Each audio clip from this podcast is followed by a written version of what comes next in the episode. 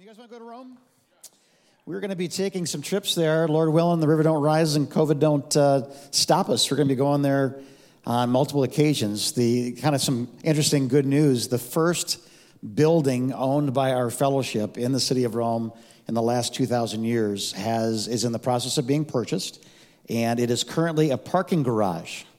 So we're going to be converting a parking garage about the size of this room into a church. We're going to be going and building out the foyerway.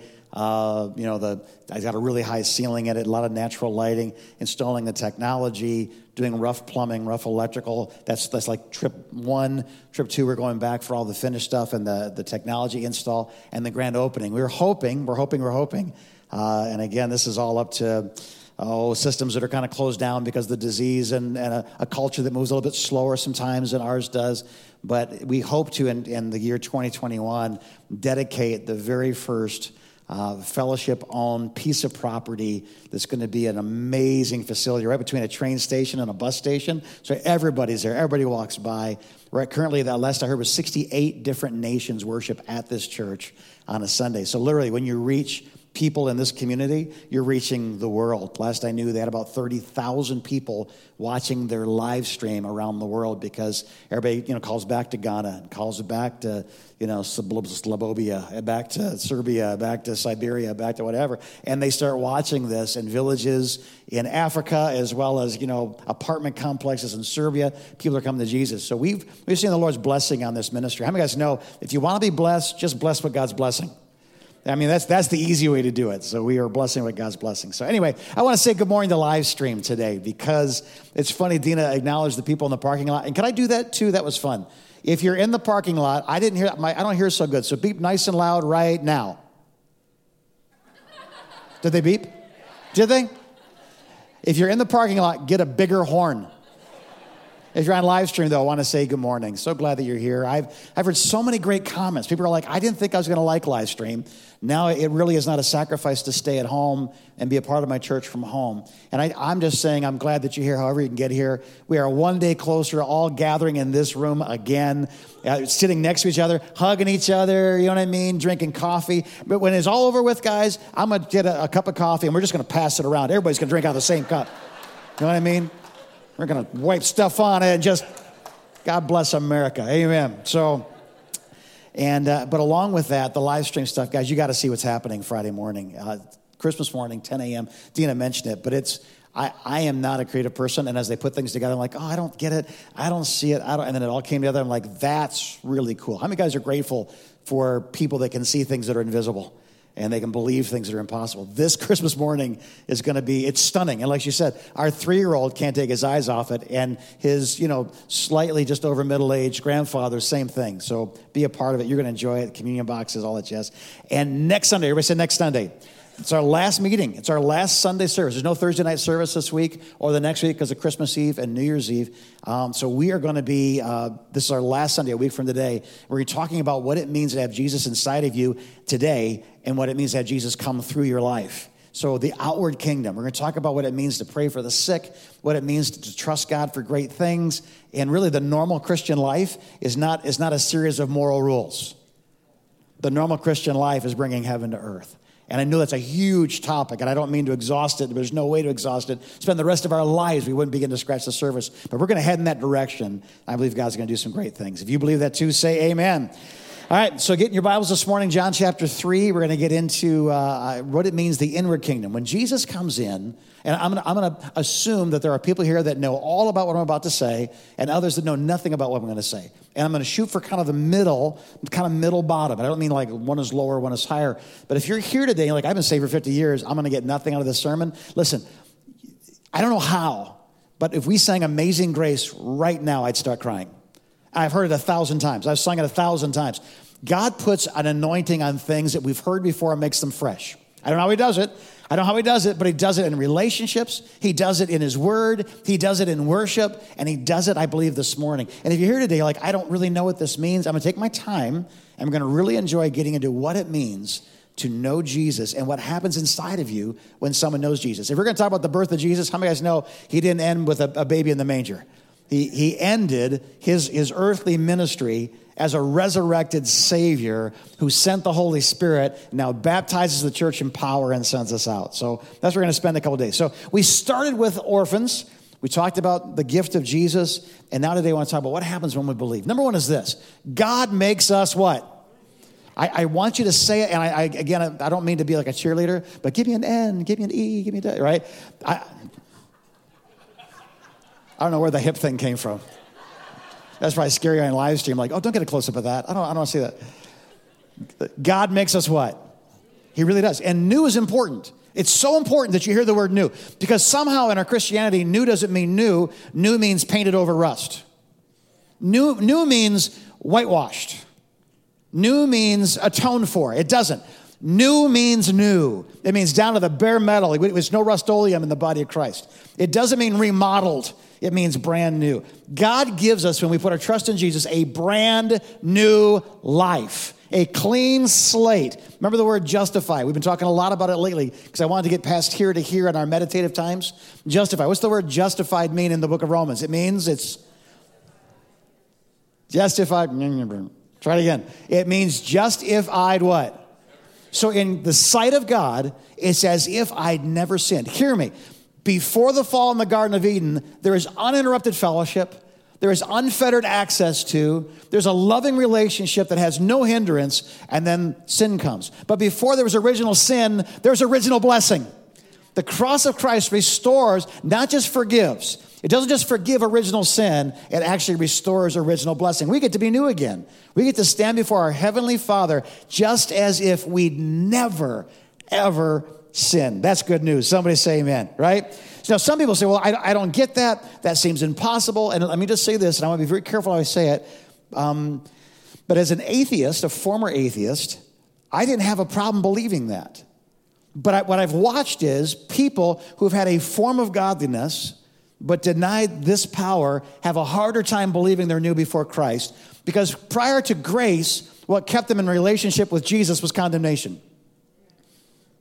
The pastor's job was to stand up on Sunday and tell you about sin uh, and talk to you about your heart and how wicked and depraved it is uh, and come to this altar so my ego gets big. I'm kidding. I don't know what his motives were or her motives. I, doesn't, I want to be sexist. I just simply mean this. Everybody had to feel bad, bad enough, guilty enough to try to live out of that pain good enough to get to next Sunday so you could repent for everything that happened Monday, Tuesday, Wednesday. You getting this? So when we talk about the grace of God, some people are like, well, there is the grace of God, but no, no, there is no but after the grace of God. The only but is your but that's in the way of the grace of God. Because we, we want to earn this. We want to deserve this. We want to quantify this. I, you know, love your neighbor. Who's my neighbor? I want to make sure I'm right with this. Our, our default setting is to make sure, to cross the T's, to dot the I's. To, but, but in this case, the grace of Jesus Christ plus anything else denies the grace of Christ. We are made new. And, and what happens is, in the, in the story we're about to read in John chapter 3, this guy named Nicodemus, he's like the chief justice of the Supreme Court of Israel. He's one of the, the 70 smartest men in the, in the nation. Men's? It must be in the weekend blood today. Men's, which is plural for men. And he, he, he, he knows enough. This is the neat thing about him. He knows enough to know that he doesn't know enough. And he starts a dialogue with Jesus, and it sounds like this. Now, there was a Pharisee, a man named Nicodemus, who was a member of the Sanhedrin, the Jewish ruling council, the supreme court of the nation. He came to Jesus at night and said, Rabbi, we know that you are a teacher who has come from God. Well, how would he know that? How would he know that he came from God? And he says this For no one could perform the signs you're doing if God were not with him. The devil doesn't raise the dead, the devil doesn't cast out the devil. The devil doesn't bring life. Your words, I've been teaching and learning for 50, 60 years. I've, I was the top of my class that became the top of my class that became the top of my class that became the top of my class that became elected to the Supreme Court. I am, you know, the, the Ruth Bader Ginsburg of Israel. I, I am uh, the, the Neil Gorsuch. I am the, I'm trying to look smarter than I really am. I am the Supreme Court Justice guy, right? And what he ends up saying, is, but, but you have something you do something, something's different about you. When you talk, stuff happens. When I talk, I, I talk, and nothing really happens. I can see with my eyes that you have something. I love this. I, I, it's as if the wise sage from the stage sneaks in the back door at night and goes, I just don't get you. All my life I've been serving God, and I don't have half of what you have. I don't have an inch of what you have. What is different about you? So Jesus is going to, he recognizes the Father is moving on this man's heart. How many of you know that humility is a sign of the conviction of the Holy Spirit? Humility is not our default setting. You know, I just want to walk humbly. He's like, no, you don't. We all want to walk securely and even arrogantly and even hypocritically behind our, our, our, false pride. And this, this man who has it all, who has more degrees than the average thermometer, right? Walks in at night, sneaks in and goes, hey, so you got something. What's up with this? And so Jesus recognizes the Father's dealing with him. And so to get him good and found, Jesus starts by getting him good and lost. Remember? This is what Paul does as well. So this is what he says. Very truly, I tell you, no one can see the kingdom of God unless they're born again. Isn't it interesting that Jesus likes to answer questions that no one asked? He doesn't answer the questions he's asked. He's asked 300 direct questions. He answers two of them directly. But he answers questions that weren't asked. Because what he's saying is this Nicodemus goes, when, when, you, when I pray, you know, Shema Yisrael, Adonai, he's at the Wailing Wall and he's doing his thing and his tallits are going back and forth. And he, and he walks away and he goes, I, I got a decent ab workout. And, and the duty makes me believe that I might be closer to God having performed my duty. Does that make sense? But when you pray, you come down with a joy on your face that I've never known and my face has never seen. When you pray, it's, it's like the substance of another world, like the domain of another king invades life. And I don't, I don't know how that works. And Jesus goes, Well, if you want to see this invasion, the domain of the king, the kingdom of God, you have to be born again. You have to get a brand new life. Now, look at this. This is an obvious question. How many of us know that sometimes Jesus' answers raise more questions? He's, he's not going to give it to him. He's going to show him the hole, give him a shovel, and say, There's gold. Now start digging. How many of us know gold you dig has greater value than gold you receive? When you dig it out for yourself, when it's your answers, you fought for and you get them, you don't forget them. But when someone has truth and here comes truth, there comes more truth, that the sermon you preach will be more memorable than the sermon I preach to you. Why? Because you studied to get that. And now it's yours and it's in you and it's a part of you. So he asked this question well, how can someone be born when they're old? I mean, surely it's, it's asking a lot of mom. You know, she tells a story around the dinner table every year on my birthday. She doesn't, she doesn't recall it as a very pleasant situation. And so it just seems like I'd be asking a lot. I don't, I don't know. It's an obvious question, but what he's doing is he's thinking earthly, he's thinking fleshly. Jesus is talking spiritual, he's thinking earthly. So Jesus goes, Very truly, I tell you, no one can enter the kingdom of God unless they're born of water. When the water breaks, the baby comes out. Well, when the spirit breaks, the spirit comes out. Does that make sense? So there's a gushing of water when a child is born, there's a gushing of the spirit when you're born again. He says, Flesh gives birth to flesh, but the spirit gives birth to spirit. You shouldn't be surprised, guys. This is normal. What I'm telling you is, is actually what I came to tell you about. That you shouldn't be surprised by saying you must be born again. He's saying to a man who's trusted in his works and been excellent at them his whole life, who now is starting to question what he really has. He says this to him Listen, it doesn't matter how good you are because you're not good enough. It doesn't matter how much you know because you don't know enough. What you need is not more of this natural world, not more neuron paths, not, not more narrative, not more stories, not more credit, not more honor, not more glory. What you need is to admit what you need. And what you need is a brand new birth. How many of you guys know God gives us a brand new life? When we believe, you got to hear me. This is, I'm not saying I converted to Christianity slowly over. No, I'm talking about being born again. I'm, I'm not talking about changing your mind. I'm not talking about repentance and being transformed. I'm talking about the moment you believed and the light came on, God said, You are no longer the things you've done from this day forward. You are only what I have done for you. It's a brand new life. Second thing you get is this the power of the past is broken you know, before we meet Jesus, someone walks up to you. Er, let's do the plane conversation. You're sitting on a plane. So, how, how you doing? I'm doing well. Hey, good to see you. Good to have you. I'm being polite. Can I? Because I, I, hope to like finish your peanuts later on in this flight. Because I, I like peanuts, and I'm hoping you don't. Hoping God put me next to the right person. So you start to talk to yourself. So, tell me about yourself, Bill. Bill goes, well, you know, I'm just a Bill, and and he starts to tell you about his life.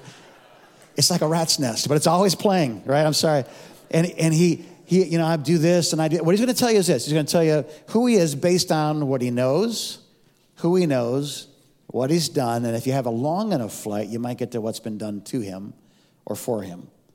But that literally is identity. I am this. I categorize myself this way. I put myself in this pocket. This guy did this to me, and it kind of knocked me out here. My, my mama, and, my, and then my third wife, and then my, and I'm just, and so who are you, Bill? And Bill just, and he says what, what has been done for him, what's been done to him is who he is. That make sense? So what's been done for him? I, you know, I, have got my PhD, and, and you know, it was a, it was a BS degree, but then it was piled higher and deeper. So that was my PhD and the BS that I started with in the in the educational system, and then I got this. Thank you, Ron, for joking. I, I appreciate that. The, the Ronies, yeah, Rob, sorry, not Ron. And and I, I'm just telling you this. We'll tell everybody what we own, who we know, what we've done, and if we listen long enough, maybe what somebody's done to us or for us. But this is what's happening when you give your life to Jesus, he breaks the power of what was done to you. And he supersedes the power of what was done for you. And he becomes the greatest of knowledge. He becomes the greatest of wealth. He becomes the greatest of identity. Up until the moment you believe you're what you've done, you're what you've done, what's been done to you or for you. But the moment you believe, you are before God what Jesus has done for you. Somebody say amen. Look at 2 Corinthians chapter 5. Therefore, if anyone is in Christ, that person is what? A new creation. The old has gone, the new is here. Remember, the biblical language doesn't have exclamation points, commas, and quotations. So when you see a, thought repeated, the old is gone, the new has come. Uh, if that person's new in Christ, we've got three thoughts. If anybody be in, a person be in Christ, he's a new creation. The old is gone, the new has come. What Paul's trying to say is, hear me, hear me, hear me, hear me. This is when someone uh, texts you in all bold print. They're yelling. They're trying to say something to you. They're, they're, they're trying to make everything all caps. And so Paul is saying this if you are in Jesus by faith, if you accepted the grace of God, you trusted what Jesus has done for you as enough, then you are from that point on not what you've done, you are what he's done for you. It's true that the seeds of our past are the seeds of our past. When I give my life to Jesus, I was 10 pounds overweight. The next morning, I didn't wake up 10 pounds underweight and, and having ripped shoulders. There are consequences in the earthly sense to my actions. When I gave my life to Jesus, if I owed somebody 100 bucks, I still owe them 100 bucks. There's consequences of my actions. But before God, those consequences are severed. There is no condemnation for those that are in Christ Jesus because through Christ Jesus, the law of the Spirit of life set me free from the law of sin and death. I am not what I was. I'm not even a, a sinner saved by grace. I'm a saint walking in grace. I'm not working for his love, I'm working from his love. He is my Savior. He is my Lord. He is my King. I'm a citizen in the kingdom. I'm an adopted son. I'm an heir. I'm a co heir with Christ. My identity has changed. Does this make sense? Look at this. Look at this. Let's review, as a matter of fact. God makes us new. The power of our past is broken, but I love this last one. God rewrites our story, and this time the devil doesn't get to narrate it. God rewrites our story, and this time God says, I will tell the story, your whole story, the entire narrative, from beginning to end. We were talking about a little bit earlier. I will tell the story the way that I tell the story. If you look at the life of King David, how many guys have ever heard of King David? Kind of a big deal in the Bible.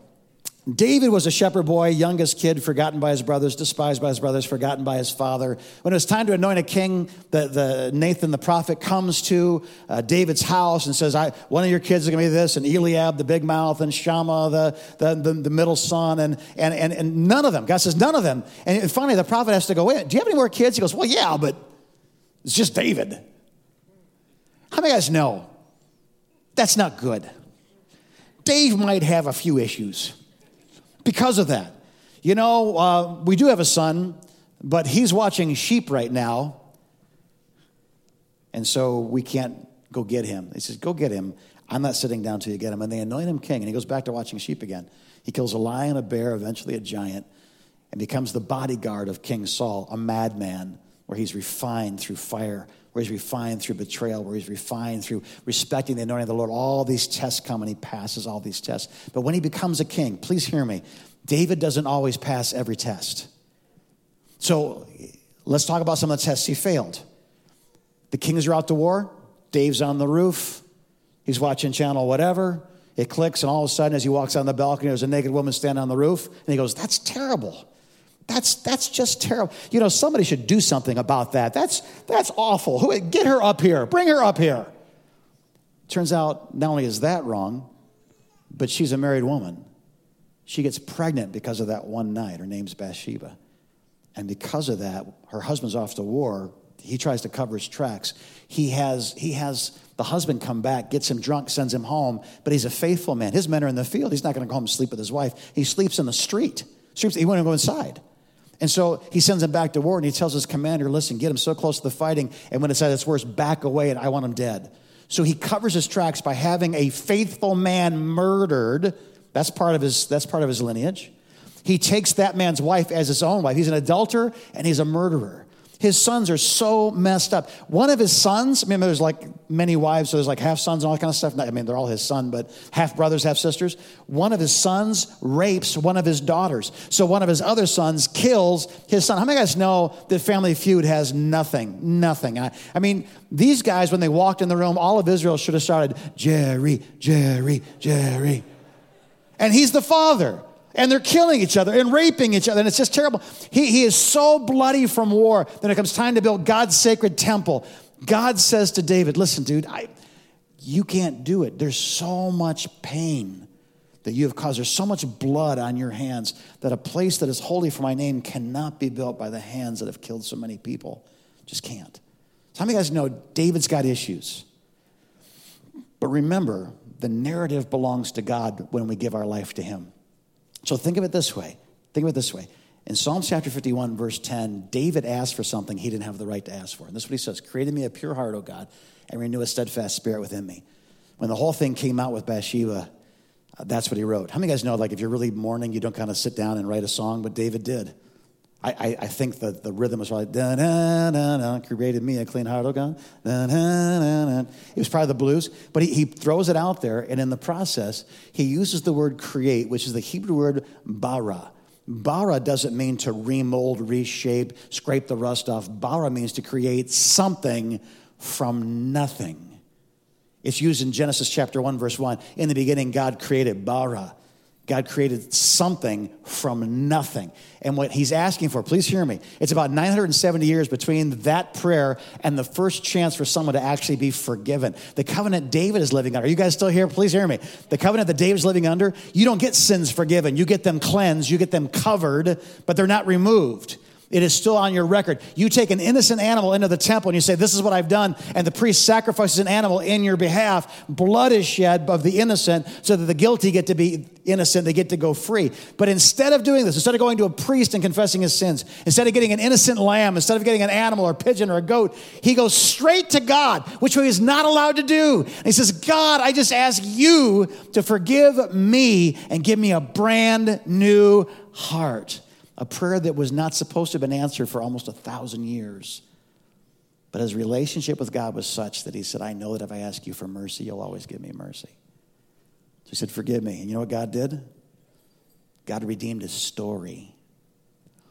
You know, there's those chapters. No, no, his whole story. Matter of fact, I don't know if you know this or not, but Jerusalem to this day is known as the city of who?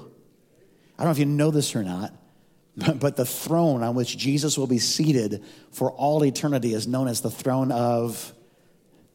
And Jesus himself, now get this, Jesus himself is known in heaven and on earth as whose son? The son of Abraham, the son of Noah, the son of Adam. For some reason, when God wrote the story his way, David never did a, a wrong thing in his life.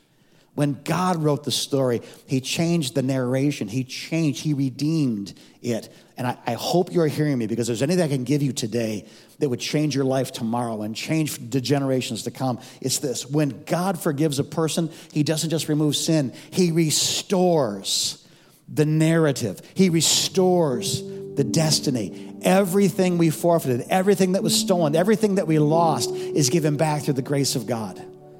I, I don't know if you know this or not, but you are created for a reason and you have a purpose. You know, the thief on the cross had a reason and a purpose, and he blew it all. And it was in the final moments, the final breaths of his agonizing, horrible, shameful life, he calls out to Christ and says, This day, remember me. And Jesus goes, This day, you'll be with me in paradise. I don't know what his whole life was about, but I know in an instant, in the last moments of his life, just before his legs were broken, just before he hung there, mangled, mutilated, suffocating in his own juices, he was given back everything he'd forfeited in a lifetime of stupidity and sin. And eternity was his. Today, we don't know his name, but we know his story because God rewrote it. We don't know a lot of the stories, what they would have been without Christ. You think about it. If you're here and you're a believer, what would your story be right now if it wasn't for Jesus? I mean, by a show of hands, how many guys you, you just really believe that if it wasn't for Christ's intervention in your life, you wouldn't even be here right now? Right? Listen to me. And those of you that are not in Jesus, let those hands be a testimony to you. Not a warning, but a testimony. They are here now because of what God did then. And I'm here to tell you, please hear me. God wants to give you your story back. God wants to give you your whole story back. No, it's too late. I've gone too far. God wants to redeem your whole story. You understand that some, some things cannot be undone. God wants to redeem your whole story. You don't know what was done to me as a child. God wants to redeem your whole story. So you understand, I'm still lying, I'm still stealing, I'm still cheating. God wants to redeem your whole story and give you a new life and break the power of the past. That's the good news. You've heard my testimony in bits and pieces, and I don't I won't go into the whole thing, but there's an important part of it I want to share with you in closing today. 16, give my life to Jesus. 17, join the military. 18, I'm back in my addictions. I don't know if you've ever been there, but when you have so much of Jesus, you can't be satisfied with the world. But so much of the world, you can't be satisfied with Jesus. There's, a, there's an old proverb that says, He who sits on the fence gets splinters in his butt. It's not old, I made it up a few years ago, but it's a good one. And if you're riding the fence between what I should be and what I shouldn't be, and who, who saved me, but I'm not following anymore, and I, I don't know what to do, just, just hear this. When, you, when I went back to my addictions, I remember there's a knock at the door. Guy's name's Bill. Hey, Jim, I'm going to church. You want to go? Hey, Jim, you want to go? Hey, Jim, you want to go? Week after week. But the problem is Sunday morning is the morning right after Saturday night, and alcoholics get drunk on Saturday night, and they're still drunk on Sunday morning. You want to go? No, man, I just got to, someday when I'm sober, and I just, you know, knock, knock, and say, hey, I'm going to church. You want to go? No, man, I just, next week, I'll go next week. You start lying to yourself and everybody else because to be a good addict, you have to be a great liar, first of all, to yourself and then to everybody. Next week I'll do it. Next week I'll do it. Next week, next, six, seven, eight weeks go by. I go on an exercise for three weeks and I'm out of the country. I'm out. There's no liquor stores where I'm at. I come back. I'm exhausted. I go to sleep five o'clock in the morning. I take a shower and I put on civilian clothes. And at seven o'clock in the morning, there's that same knock at the door. I'm going to church. Do you want to go? I thought, man, if I don't go now, I know what's going to happen. At nine o'clock, the PX is going to open up. And I'm going to buy a bunch of liquor and get hammered again. I'll be right back to where I started. So I, I'm clean. I'm in civilian clothes. I'm, uh, I'm rested. I'll go. And I went. And, and please hear me. It wasn't that day, but just a few weeks later, I gave my life back to Jesus. The prodigal came home, and I wept. I wept not not a, not a tear. I wept a puddle of snot and tears and goo and earwax and nose juice. And I found socks I lost in the third grade. I mean, it just came pouring out of me. Just Kleenex box. And when I stood up, the whole church was empty except the organist and me. I just I just came back to Christ. It was so wonderful. So beautiful. Like being born again again. I don't think that's biblical, but I, I think you understand what I'm saying. I was like, I was born again again. And here, here's the mistake I made that maybe you're making. Yeah, I'm back as God's good, but what I did and where I've been. I mean, he, he forgave me because that's what he does, but I walked away and I, God, if you just make me like one of your hired men, I'll just go sleep in the barn. I'm just happy that I'm not out there anymore. I don't, I don't deserve anything. I don't expect anything. I just, Thank you. And I went to a Petra concert. Anybody old enough to remember Petra? Come on, spandex pants are cool. Not anymore, but they were then. The guy gets up and he, the drummer comes out. He starts talking about it. And I remember I was struggling with, I'd, I'd gone to Haiti when I was 17, got saved, went to Haiti, had a transformational experience, felt like God called me to something. Is it Haiti? Is it the kids? Is it ministry? Is it is it missionary work? Is it pastoring? I don't know, but there's something there. And I, I remember sitting on a bar stool drunk and people saying, So what are you gonna do when you get out of the military? I said, I don't know, but I'm I'm gonna be a missionary. they say, No, seriously. Like, no, I'm serious. I'm gonna be a missionary. Airy, an airy miss said, I don't know how to be sober in the military, but when I'm out and I get clean, I'm going to go back to serving God. I just can't figure out how to do it here. He brought me back while I was in the military. The last year I spent sober, walking with Jesus, leading other people to Christ. But I'm telling you this I didn't know I got it all back. I didn't know that when I came back, it all came with it. I knew that I was right with God. I just did, but my destiny's changed, right? The trajectory of my life has changed. I've destroyed my testimony. I've, there's no way. And as I'm thinking this, it's just a burden on my heart. I'm actually, my eyes are filling with tears. God, I wish, God, I wish if there was some way, I wish. It. And the concert, the music stops, and I'm just praying to God. It's one of those quiet moments. And I look up, and the screen comes down, and the drummer comes out. He's a kid that was from Haiti and he's talking about missions to Haiti and how we're to, and, and I don't know how that dot connected to my heart, but I'm telling you, if Jesus would have sent an angel and he appeared to me, it would have not have been more real. What God gave me back that night was not a calling to Haiti, it was evidence that no matter where I'd been, I still had what he gave me the day he saved me that my story, the narration of my story was redeemed. Not just my life, not just my soul, not just my eternity, but my destiny was restored. And I'm telling you today, if you're here and you're like, but I've gone too far, I've done too much, I'm disqualified, probably all true, except for one thing. He redeems us, He doesn't just save us. He doesn't just forgive our sins, he, He's the narrator of our story. So maybe you're a murderer, maybe you're an adulterer. Maybe your hands are so bloody. Maybe you've done things that are so wrong. But if the throne that Jesus sits on for all eternity bears the name of a sinner, then how much more us in this covenant can we reach into and say, God, have mercy on me, a sinner, and have Him restore the entire thing? It is not too late for you. So, Father, I pray in the closing moments of this service, as you take away our sins, uh, I, I want to say this right. God, don't don't let us believe we're simply forgiven. Thank you for the mercy of the cross. Thank you for being born again. Thank you for all that it cost you to forgive a single sin, let alone all the sins of our lives. Remind us, you don't just call us out of darkness. You, you, you repeat to us again and again into, into marvelous light, into marvelous light, into marvelous light. There's not just a born again experience, there's a new life that comes after being born again. And I pray, God, you would open our hearts and minds to the things we thought maybe we forgot or we forfeited. Restore what was stolen from us or what we willingly gave away. Restore it. Restore it. Create in us a clean heart and renew a spirit that is called, a destiny that is sure, a work that is yet to be done, and a joy to get to it. You're here today and you're like, Jim, I need to be born again.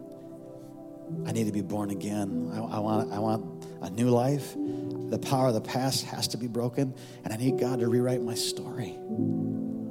If that's you, heads are bowed, eyes are closed, a simple act of faith. And it's shocking how a, a moment of grace, a moment of faith destroys generations of evil. Just that much Jesus destroys so much Satan. It's just not even a fair fight. Any light in the darkness dispels darkness.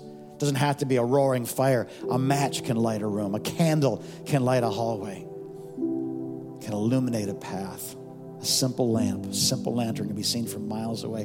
When light is present, darkness flees. And I'm here to tell you wherever you've been, whatever you've done, the power of God to redeem you, to forgive you, to reestablish you, and to rewrite, to write the message his gifts and his callings are without repentance. He's not going to change his mind about you. Don't you change your mind about you. The power of God is so significant, so incredible. A simple act of faith, right here, right now. Jim, I'm not right with God, but I want to be. Today, I give my life to Jesus that I might be born again. My past erased, broken, destroyed, forgotten. And I give God the rest of my story, and He can narrate it any way He wants. If that's you, I want you to raise your hand right now. Simple act of faith a profound act of grace. God, I pray for every uplifted hand, a simple act of faith and a profound act of grace. Jesus. Fill us with your spirit, God. Fill us with dreams. Wake us up in the middle of the night and speak to us when we're quiet and still. Give us back everything we forfeited and everything that was stolen. And when we end this life, exhausted and fulfilled, there won't be tears of, of sadness that you wipe from our face. There'll be tears of joy because we're finally home. Let us win. Let us defeat. Let us grow. Let us expand the boundaries of your kingdom on this earth in Jesus' name. In Jesus' name. And everybody said, Amen. Amen. Hey, Merry Christmas.